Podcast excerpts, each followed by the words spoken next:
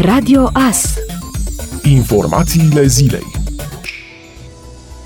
unul din 10 copii din România nu are suficientă mâncare și se duce flămând la culcare, iar în 80% dintre gospodării, copiii și tinerii de toate vârstele, de la grădiniță la liceu, muncesc acasă. Acestea sunt principalele concluzii ale unui studiu realizat în acest an de World Vision România. O cincime dintre copiii de la sat consideră că nu sunt niciodată sau sunt doar uneori fericiți, arată concluziile raportului Bunăstarea copiilor din mediul rural în 2000 2020.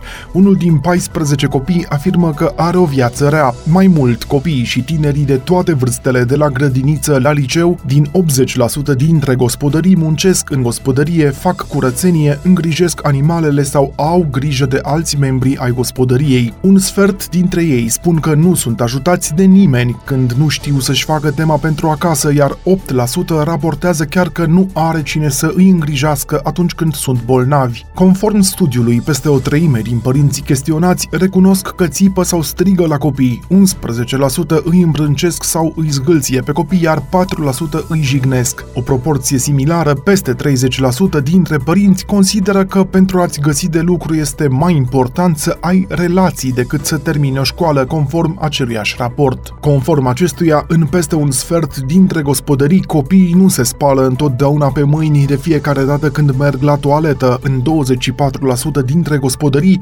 minorii nu obișnuiesc să se spele pe mâini înainte de fiecare masă. Spălatul pe dinți de două ori pe zi este o regulă în circa 50% dintre gospodării. Nerespectarea regulilor minime de igienă reprezintă o consecință a sărăciei și a lipsei utilităților de bază, apă curentă, baie amenajată și toaletă. Nici la școală nu sunt întotdeauna respectate regulile minime de igienă. În 5% dintre școli nu există o sursă de apă pentru a te spăla pe mâini, iar în 12% nu sunt toalete cu apă curentă, se mai arată în comunicat. Potrivit studiului, un copil din 10 nu are în continuare suficientă mâncare și se duce seara flămând la culcare. În ceea ce privește alimentația, în 11% din gospodării copiii primesc maximum două mese pe zi, iar în 10% carnea sau peștele ajung în meniul celor mici doar o dată pe săptămână. Mai bine de jumătate dintre copii nu consumă zilnic lactate și ouă, iar mai puțin de jumătate nu primesc zilnic nici fructe, nici legume. Vârsta medie la care tinerii au contact cu băuturile alcoolice este de 13 ani. La aceeași vârstă copiii fumează prima țigară. Este nevoie de politici publice coerente puse în practică care să se concentreze pe bunăstarea copilului, iar noi suntem oricând disponibili să ajutăm cu expertiza noastră la realizarea acestora, a declarat Mihaela Anabar, directorul executiv World Vision România.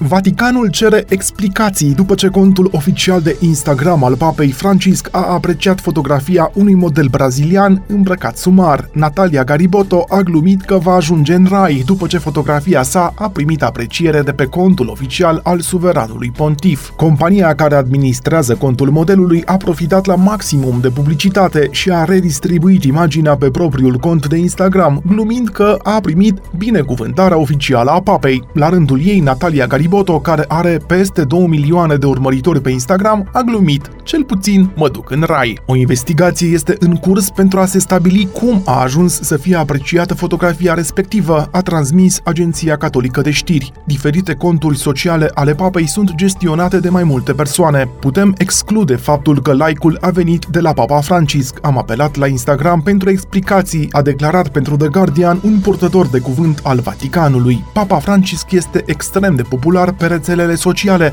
contul său oficial de Instagram fiind urmărit de peste 7 milioane de persoane. Contul nu urmărește alte conturi. Pe Twitter, papa este urmărit de peste 18 milioane de persoane. În 2017 a fost cel mai popular lider mondial pe platforma de socializare. Suveranul pontif pune însă foarte rar el însuși conținut pe social media. El, de exemplu, aprobă tweeturile, dar nu like-urile și în foarte rare ocazii a spus că ar dori să transmită un mesaj în cazul cazul unei situații de urgență. Deci, el nu ar avea nimic de a face cu asta. Este vorba despre Departamentul de Comunicare, a declarat editorul din Roma al ediției în limba engleză a unui cotidian catolic.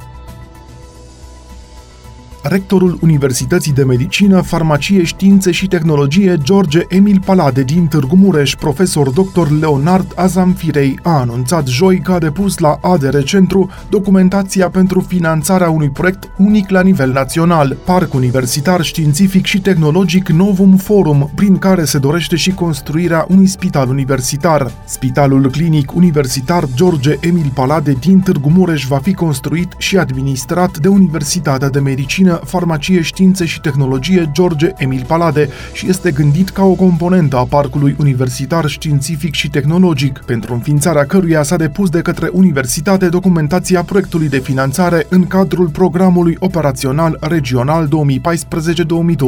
Este un proiect complex pentru care se așteaptă evaluarea, fiind singurul proiect de acest fel depus în regiunea centru, a arătat Leonardo Zamfirei într-o conferință de presă. Potrivit rectorului, prin intermediul componentei de spital clinic universitar se vor asigura nu doar servicii medicale de performanță, dar și suport pentru procesul de învățământ destinat studenților, masteranzilor și doctoranzilor, precum și pregătire medicală pentru medicii rezidenți. Pe partea de transfer tehnologic a rezultatelor cercetării și valorificarea acestora prin activități economice, Spitalul Clinic Universitar George Emil Palade va reprezenta mediul de testare și implementare a serviciilor și tehnologiilor pentru o medicină modernă.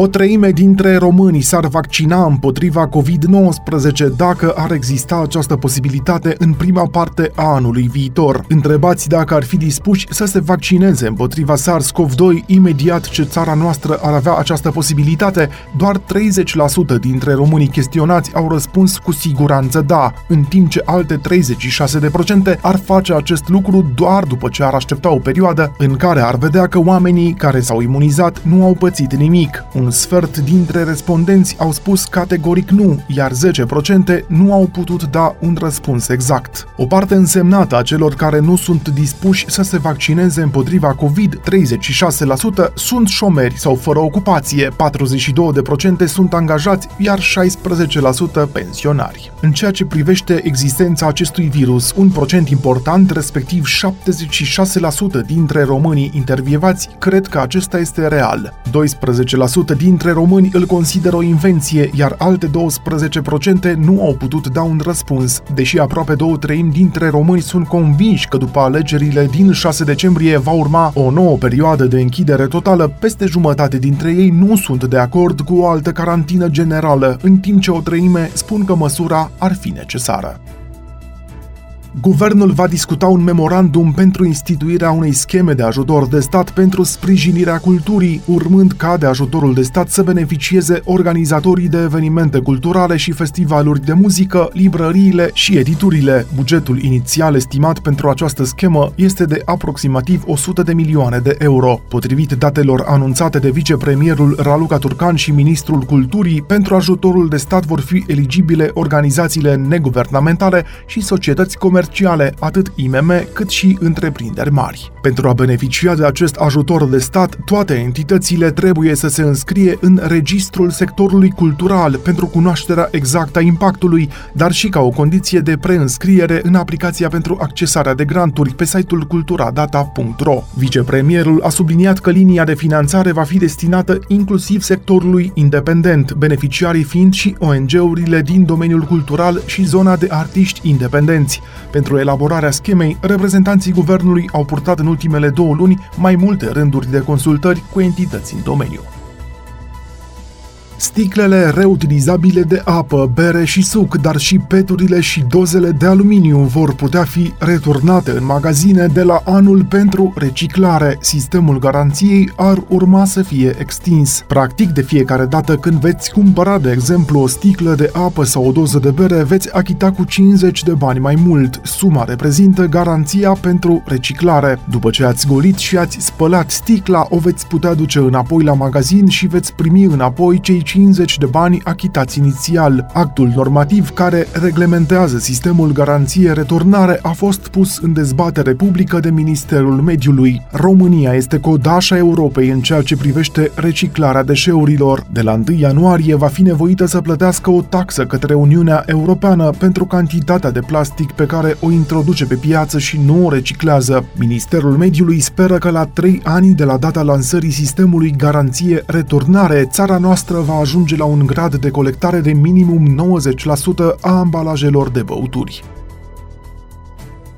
Peste 60% dintre românii respondenți la un sondaj se așteaptă să cheltuiască mai puțini bani pentru sărbătorile de Crăciun și Anul Nou din acest an. Românii se află pe primul loc alături de spanioli în ceea ce privește planurile de a reduce cheltuielile de sărbători, fiind urmați de polonezi, olandezi și nemți. Prețul cadourilor de sărbători va reprezenta unul dintre cei mai importanți factori în decizia de cumpărare. Aproape 53% dintre respondenții români au dezvăluit că vor alege cadourile cu un preț mai mic. La polul opus, doar 23% dintre olandezi declară că vor opta pentru cadouri mai accesibile din punct de vedere financiar. Peste 60% dintre românii respondenți declară că vor plăti cadourile și alte costuri asociate sărbătorilor de iarnă din veniturile proprii, în timp ce 21% dintre aceștia spun că vor achita cu cardul de credit, iar 14% din economii. În ceea ce privește banii necheltuiți din buget bugetul destinat călătoriilor, 30% dintre români susțin că vor ajunge în conturile de economii.